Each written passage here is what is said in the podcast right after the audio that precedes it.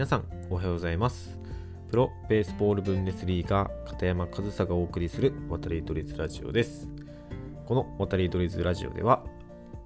ドイツベースボールブンデスリーガ初の日本人監督片山和沙が日本ではなかなか得ることができない野球教育文化などの情報について発信していきます。はい、えー、今日も配信やっていきたいと思います。ついに今週末で、えー、東京を含む1都3県の緊急事態宣言も解除されることになりましたね。まあまあいろんな意見はあるとはいえまあ、解除されるということで、またこれまでね、できなかった動きとかが起きてくるんじゃないかなっていうふうに思うんですけど、まあ、僕もね、そのコロナウイルスの影響っていうのを受けてる一人で、まず一つは、えっと、まだドイツに渡れていない、そして渡る目処が立っていないということですね。で、もう一つがですね、僕の日本での活動がコロナウイルスの影響でできていないっていうことがあります。で、えー、その活動っていうのが野球普及プロジェクトなんですけど、本来であれば、本来であればというか、えー、去年の予定、プランであれば、えー、今回のオフシーズン、2020年から21年にかけてのオフシーズンで、僕はですね、全国を回って野球普及プロジェクトをやるつもりでした。一応そのプロジェクトのね、タイトルもあるんですけど、ちょっと言っておくと、えー、はじめまして野球全国 PR ツアー野球の未来を担っているのはまだ野球を知らない子どもたち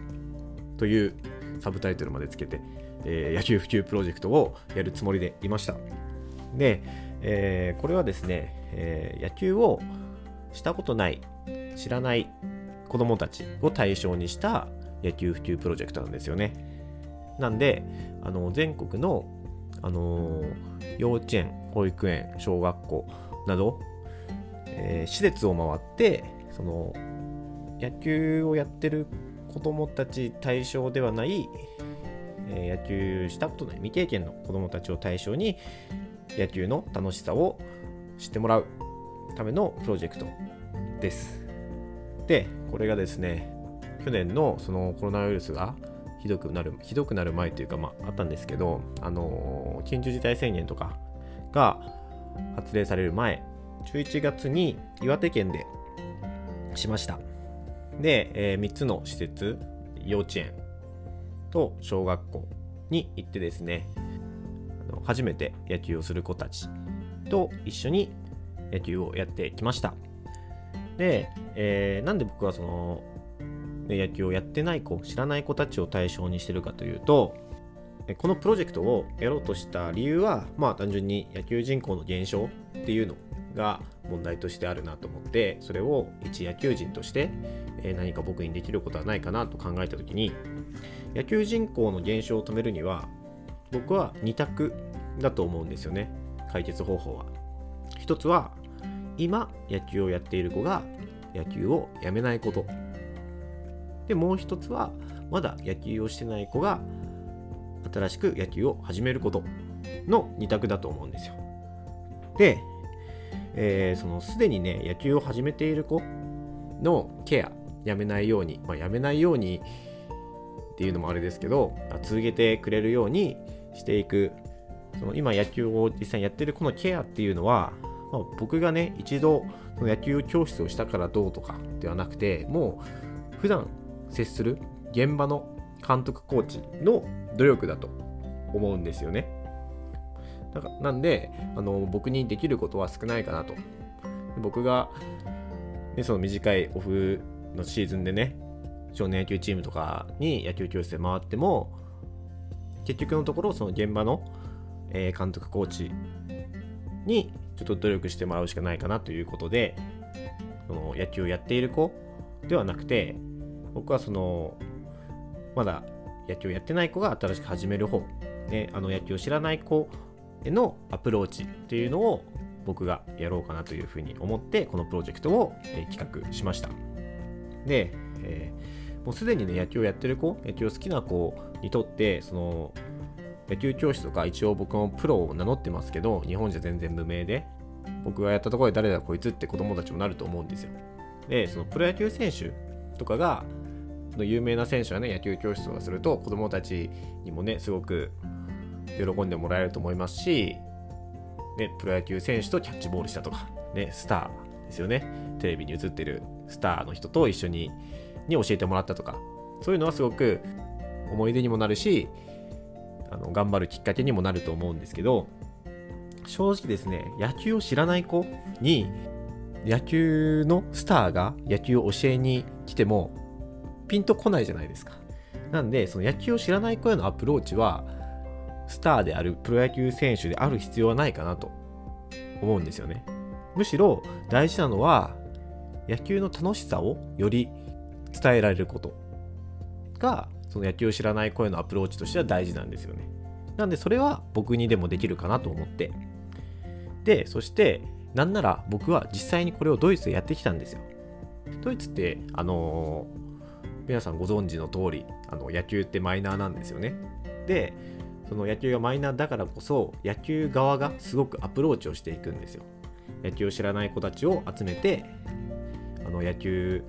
体験教室とかを行ったりっていうのを日本よりもすごくやってると思うんですよね。で僕が相手にするのはもう全く野球を知らない子どもたちとをたくさん相手にして野球の体験会っていうのをドイツでいっぱいやってきたんですよ。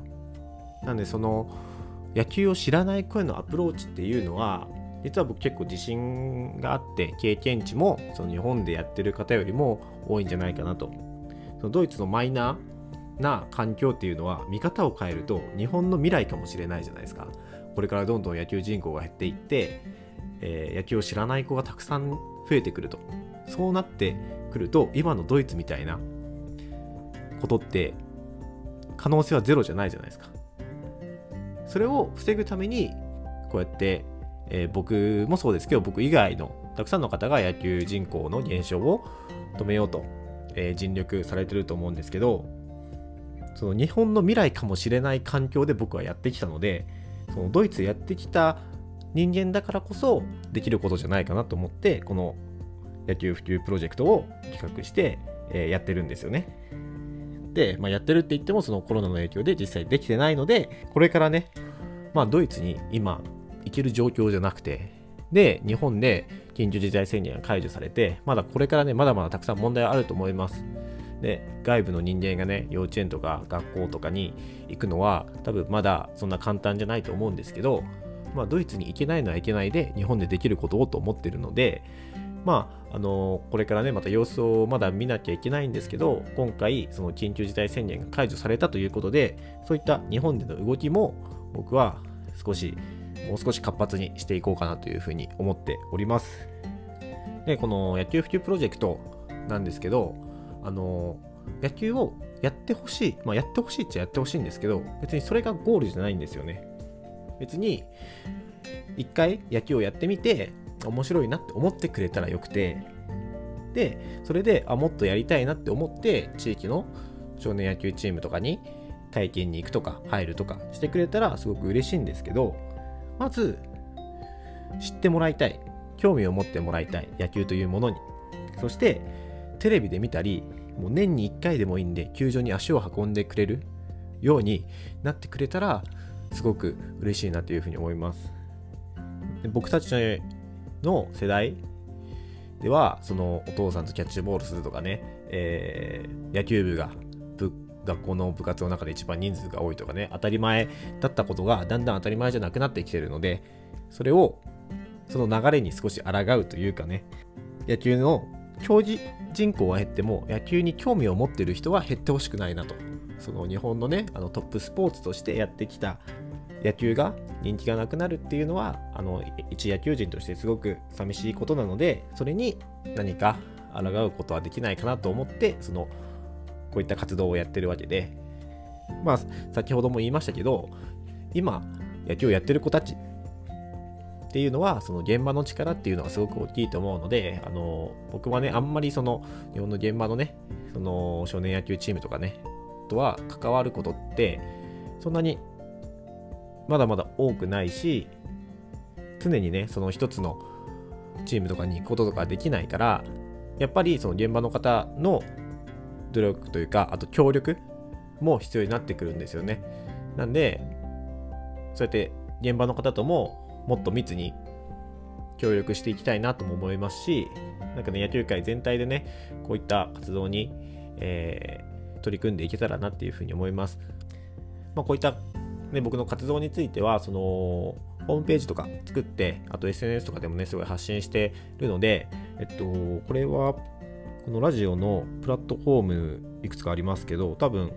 どれからでもホームページとか SNS 何かしら飛べると思うのでもし興味がある方はぜひ見ていただいて、えー、何か協力していただけるという方は、えー、ダイレクトメッセージなり直接連絡なりメールでも何でもいいのでご連絡いただけると一緒にこういった日本の野球のために活動をしてくださる仲間がいてくれるとすごく嬉しいなというふうに思います。はい、今日はですね、ちょっとね、何ていうんですかね、宣伝じゃないですけどね、僕の活動をちょっとご紹介して、協力してくれる方がいると嬉しいなということも一緒に言わせていただきました。まあ、僕一人の力ではね、全然